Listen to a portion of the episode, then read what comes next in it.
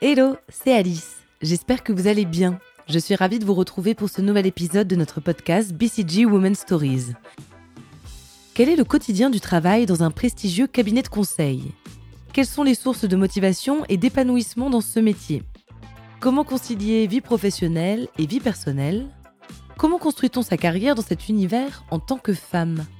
Voilà beaucoup de questions auxquelles on va tenter de répondre avec mes invités, des talents féminins au profil varié qui chaque jour, à leur manière, façonnent leur parcours de carrière.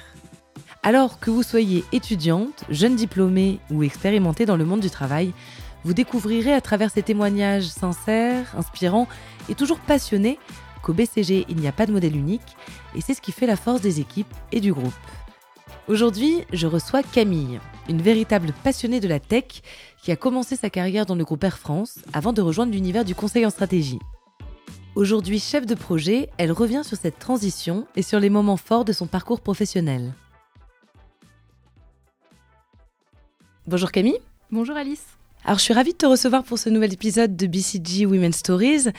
Comme la plupart de nos précédentes intervenantes à ce micro, tu as rejoint le BCG après quelques années d'expérience professionnelle.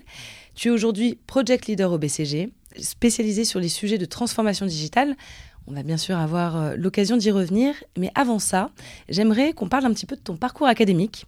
Jeune bachelière, tu décides d'entrer en classe préparatoire scientifique avant d'intégrer deux ans plus tard Centrale Supélec, puis tu réalises ta dernière année en double diplôme avec le Collège des ingénieurs. Qu'est-ce qui, à ce moment-là, te motive à suivre une formation d'ingénieur? Et euh, qu'est-ce que tu retiens aussi de ces années d'études? Alors, euh, de mes études, et donc euh, très tôt, en fait, j'étais un peu tiraillée entre deux idées. Euh, celle de travailler vraiment dans ce côté un peu corporate, monde des affaires, et le côté très scientifique. pour mon choix d'études, eh bien, j'ai choisi de faire un peu les deux. C'est-à-dire de commencer par une prépa scientifique, suivie d'une école d'ingénieur. Et dès l'école d'ingénieur, j'avais déjà en tête d'ouvrir en fait mon champ de compétences vers des compétences plus business. Et donc, c'est ce que j'ai fait avec le double diplôme. De ces années d'ingénieur, ce que je retiens, bah, une grande rigueur, la curiosité tech, cette envie de savoir comment fonctionnent les choses. Donc à l'époque, les premiers téléphones, euh, les systèmes d'information, euh, tous ces modèles de données, à l'époque, c'est pas aussi développé que maintenant. Et euh, donc c'est cette envie de comprendre comment fonctionnent les choses qui m'a toujours aussi amené à pourquoi on fait les choses et qui était la partie un peu plus business, un peu plus monde des affaires. Et donc je l'ai fait à la fin de mes études d'ingénieur. Une fois diplômé, tu intègres une petite entreprise tech de design de produits électroniques avant de rejoindre plus tard le groupe Air France KLM. Alors ça, c'est le début d'une longue histoire. Comment s'est présentée euh, cette opportunité? Eh bien, effectivement, euh, à la sortie de mes études, peut-être un choix de cœur, finalement, euh, un stage qui se passe bien, euh, des personnes, des rencontres motivantes, un projet hyper sympa de travailler dans une entreprise française de tech dans les années 2012, où la tech prenait son, son, envol à ces moments-là. Et donc un choix de cœur en allant dans une entreprise tech où je travaillais sur les pré-projets de produits électroniques grand public. Et après trois ans, l'envie aussi de voir autre chose et de changer complètement de décor. Et euh, finalement, puisque j'adorais les voyages, euh, je, suis je me suis naturellement tournée vers, euh, vers Air France. Et tout en gardant en fait l'envie de structurer les choses, le côté à la fois scientifique, un peu business, et parce qu'encore une fois une belle opportunité s'est présentée, je suis rentrée chef de projet chez Air France. Un peu plus de trois ans après ton arrivée dans le groupe, tu intègres ce qu'on pourrait appeler la start-up d'Air France, June, où tu vas créer le département IT de la partie technologique pure jusqu'au recrutement des équipes. Raconte-nous un petit peu cette, nouvelle aventure. C'est euh, eh ben encore une fois euh, une question d'opportunité, de curiosité euh, et la motivation qui est la mienne d'aller creuser, défricher des sujets. donc au sein d'Air France, j'étais chef de projet, j'ai travaillé sur de nombreux projets à la fois informatiques, un peu métier de transformation. Et ayant cette expérience de projet, ayant ce côté euh, défricheur, l'envie euh, de comprendre. J'ai été euh, approchée pour faire partie de l'équipe qui montait la start-up sur la partie tech.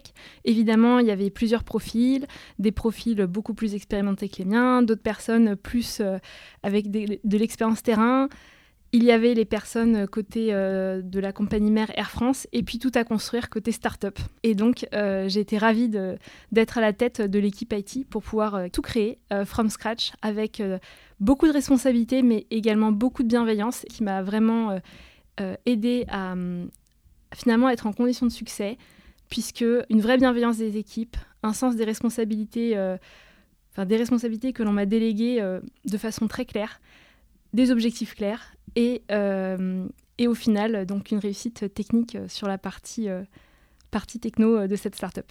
Ça a duré combien de temps euh, cette aventure-là? Alors, euh, l'entreprise a été montée en 6 à 10 mois et ensuite euh, a été opérationnelle pendant 2 ans avant d'être réintégrée pour d'autres raisons dans le groupe réintégré chez Air France. De retour dans le groupe début 2019, tu deviens responsable de la partie application mobile d'Air France, puis responsable de la performance à l'été 2020. On est en pleine année Covid, un contexte très particulier pour les compagnies aériennes. Tu occupes un poste assez exposé, très stratégique. Quels sont les plus gros défis auxquels tu as dû faire face sur ce poste et quels ont été selon toi les facteurs clés de réussite?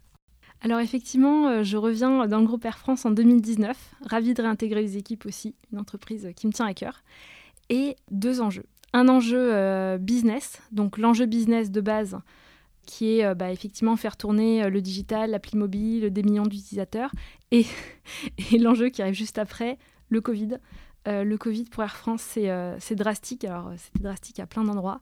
C'est euh, les connexions qui s'arrêtent avec la Chine, suivi des connexions qui s'arrêtent avec les États-Unis, et un mois plus tard, moins 90% du trafic aérien mondial. Donc, l'entreprise était quasiment à l'arrêt. Vraiment. Donc évidemment, d'un point de vue équipe, tout le monde en télétravail, des enjeux stratégiques, enfin la stratégie qui change, enfin qui potentiellement peut tout changer. Euh, nationalisation, euh, euh, enfin voilà, des, vrais, des vraies questions de fond sur l'entreprise, sur la survie de l'entreprise. besoin quand même de faire tourner la boutique puisqu'il y a des choses qui doivent tourner dans tous les cas. Et donc un, énorme enjeu business de gérer cette situation d'enfer. Et pour ça, les, les, facteurs de succès, je pense, ont été à la fois rester ultra flexibles, ultra humbles, être à l'écoute de, la, bah, de la situation avec des facteurs exogènes euh, comme on n'en avait jamais vu, tout en sachant quelles sont les bases hyper importantes qu'il fallait garder, les choses qu'il ne fallait pas euh, jeter à poubelle pour euh, pouvoir sortir de la crise, si ce n'est grandi, à minima pas trop impacté. Donc ça, c'était le premier enjeu qui était très business. Et le deuxième enjeu pour moi était plus un point personnel en tant que jeune manager. Jeune manager, moins de 30 ans, avec des équipes, des équipes principalement plus vieilles que moi, dans une entreprise où effectivement le modèle managérial historiquement est tout à fait en train de changer, euh, était euh, plus senior euh, et un peu plus directionnel. Et moi qui trouve ma place en tant que jeune manager, en étant avec l'équipe, au service de l'équipe, bien entendu avec un rôle de, de, chef, mais vraiment en laissant les compétences de chacun, les personnalités de chacun s'exprimer. Et justement, je me suis retrouvée dans ce rôle de manager euh, voilà, intégré et qui valorise l'équipe. Tout ça, ça nous amène à 2022. Tu as dix belles années d'expérience professionnelle euh, derrière toi, et c'est à ce moment-là que tu intègres BCG en tant que consultante, avant de devenir euh, assez rapidement chef de projet. Raconte-nous, qu'est-ce qui t'attire dans le conseil en stratégie, et dans quel état d'esprit es-tu à ce moment-là? Alors oui, comme tu le disais, dix ans. Ça faisait dix ans que je, travaillais. Alors du coup, je me suis me suis posé la question un peu en regardant dans le rétroviseur. Euh, donc, euh, super années, super opportunités. Je me suis bien amusée et en même temps, euh, où est-ce que je veux aller? Qu'est-ce que je veux faire? Pas mal d'interrogations à ce moment-là. En plus, le passage de la trentaine. bref, un petit cap. J'avais toujours envie de faire du conseil, mais pas mal d'appréhension. J'avais un petit peu peur, je sais pas, peur de pas être au niveau, peur d'avoir loupé le coche au début et que maintenant c'était peut-être trop tard. Évidemment, euh, le BCG, entreprise euh, qui a une super réputation, donc peut-être aussi un peu d'appréhension. Euh.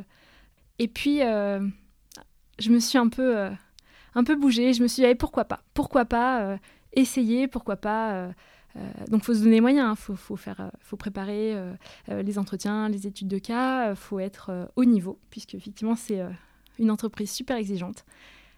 Mais voilà, je me, suis un peu euh, lancée et j'ai euh, réussi un peu à surmonter cette appréhension en boostant un peu ma confiance en moi, parfois de manière un peu artificielle. Allez, allez, tu peux y arriver. Et donc effectivement, euh, le process d'entretien est très clair, il est long, il, est, il faut bien le préparer, mais c'est un process qui a le mérite voilà, d'être posément expliqué et qu'il faut savoir dérouler jusqu'au bout. Justement, on en a beaucoup discuté dans les épisodes précédents. Intégrer le BCG après plusieurs années d'expérience professionnelle, c'est un vrai défi. on doit réapprendre les bases du métier de consultante.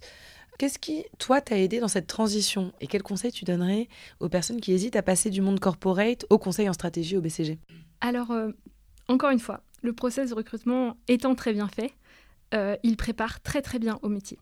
Et euh, en prenant, en tout cas moi qui ai pris plaisir à préparer mes études de cas, à trouver ces sujets à craquer, comme on dit ici, à, arriver à pivoter une situation qui paraît inextricable euh, dans l'énoncé, en tout cas au moment du process de recrutement, et à la fin euh, de l'entretien, on se dit Ah oui, là, tiens, j'avais quand même trouvé un petit truc euh, pour débloquer la situation. Eh bien, cette logique-là, ce sentiment-là, eh bien, c'est effectivement, on prépare très très bien au, métier de consultant qui vient derrière.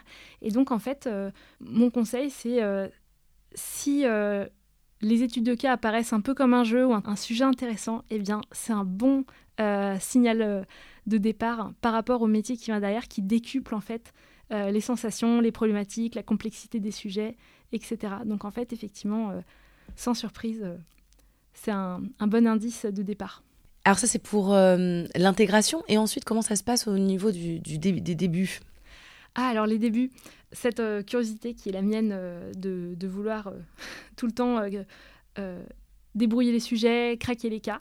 Donc ça, c'était un point qui a vraiment été important, puisque effectivement, en parallèle, eh bien, on revient à un métier, en tout cas, on revient à un métier un peu plus junior. Donc j'étais manager dans le passé, là, je redeviens consultante.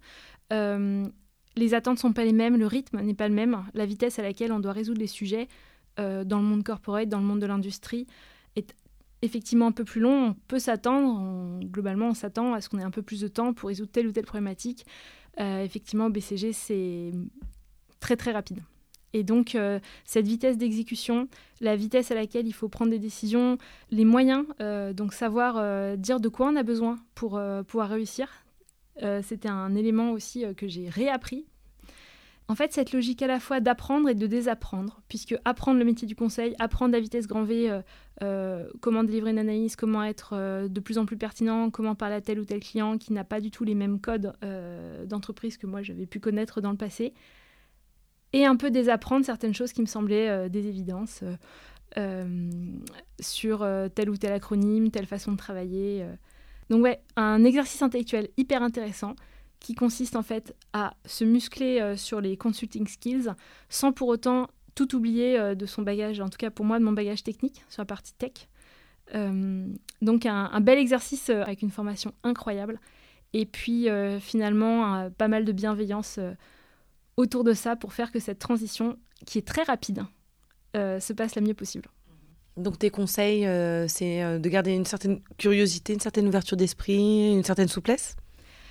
Ouais, mes conseils, c'est euh, effectivement curiosité, l'envie de craquer les cas qui finalement sous-tend toutes les analyses, et puis euh, garder la confiance en soi, même quand, même quand on se dit ah là là, il y a tout à réapprendre, on est reparti à zéro. Mais en fait, non, c'est pas vrai.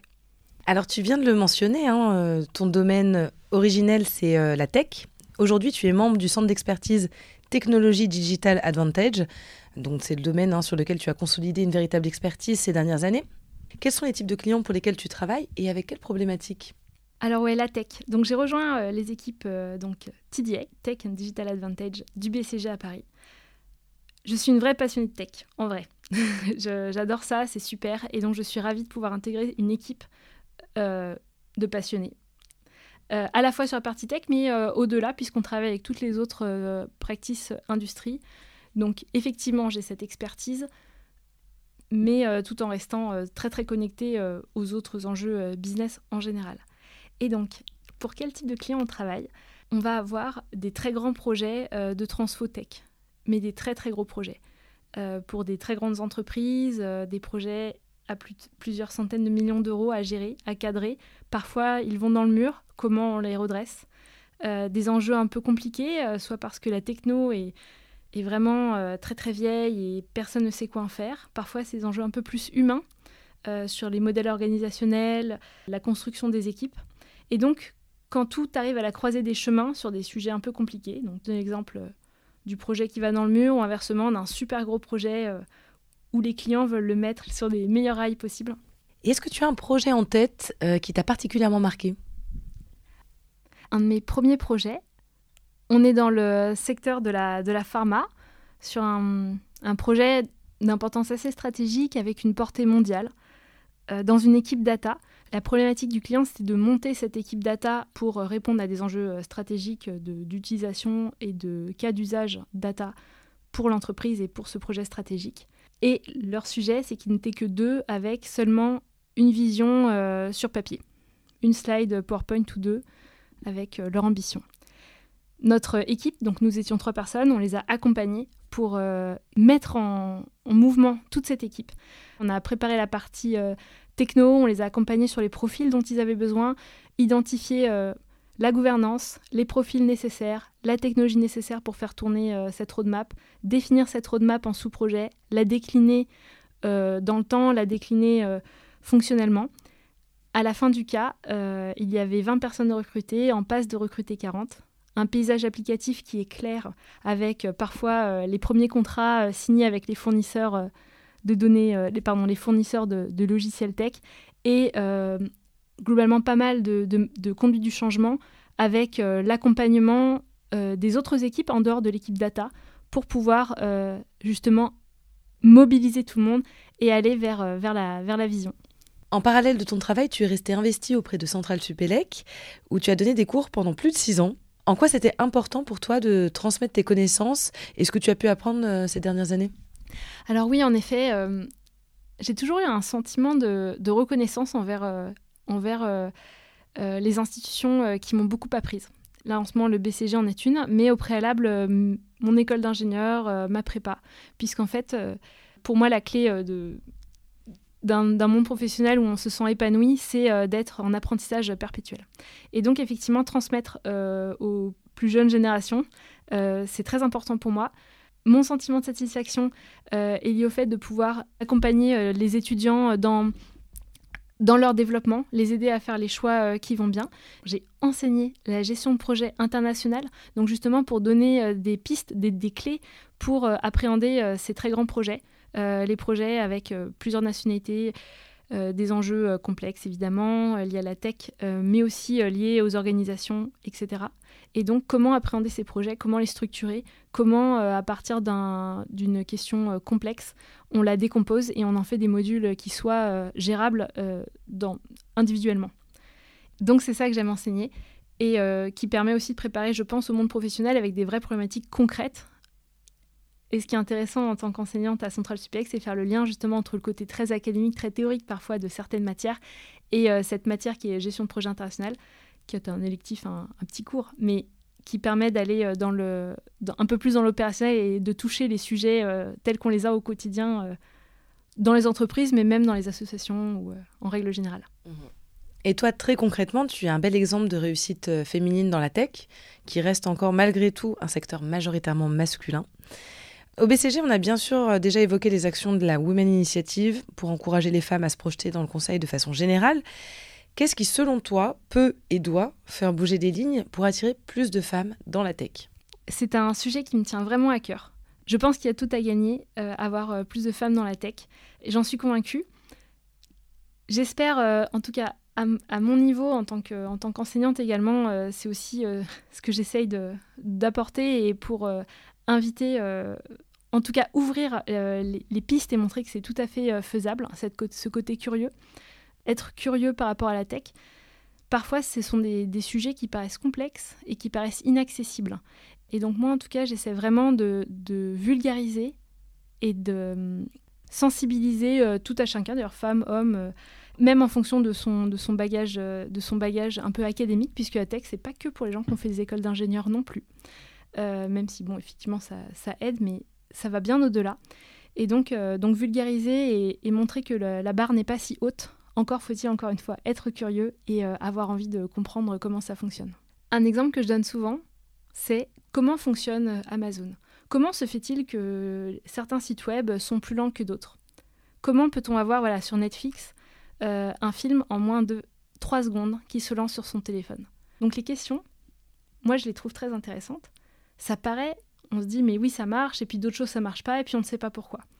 Et en fait, ce, côté tech, en tout cas euh, c'est ma conviction, si ça vous intéresse ou si ça intéresse, mérite d'être décomposé, d'être articulé. Netflix, c'est tout à fait logique. Amazon, c'est tout à fait logique. Et c'est aussi parfois tout à fait logique que d'autres entreprises, dans d'autres situations, ont euh, des solutions qui sont beaucoup moins performantes. Et tout ça s'explique et tout ça euh, peut être ajusté et amélioré. Et en fait, ces sujets, ça nécessite qu'un petit peu de comment d'envie de comprendre et d'aller articuler ces sujets pour aller comprendre finalement le monde qui nous entoure, qui est encore une fois très tech. Que retiens-tu de ces premières années au BCG et quels sont tes projets pour la suite? Ça fait un an que je suis là et j'apprends tous les jours. Entre les interactions clients, les interactions qu'on peut avoir en interne ici avec les collègues et euh, l'offre de formation du BCG qui est absolument incroyable. L'environnement est super enrichissant ici. Ouais, tout ça, ça participe à créer un terrain de jeu. Et en plus, pour moi qui est quelqu'un de très curieux, ça m'offre euh, des belles perspectives. Eh bien, on te souhaite de continuer à t'épanouir euh, dans cet environnement du BCG. Merci beaucoup Camille d'avoir accepté d'être mon invitée aujourd'hui et d'avoir euh, échangé sur ton parcours et sur ta vision de ton métier au BCG. Merci, à bientôt. C'est la fin de cet épisode. Merci de nous avoir écoutés. J'espère que ce témoignage vous a permis de mieux comprendre le métier de consultante, la culture de l'entreprise et pourquoi pas de vous projeter vous aussi dans une carrière dans le conseil au BCG. Je vous donne rendez-vous dans quelques semaines pour le prochain épisode.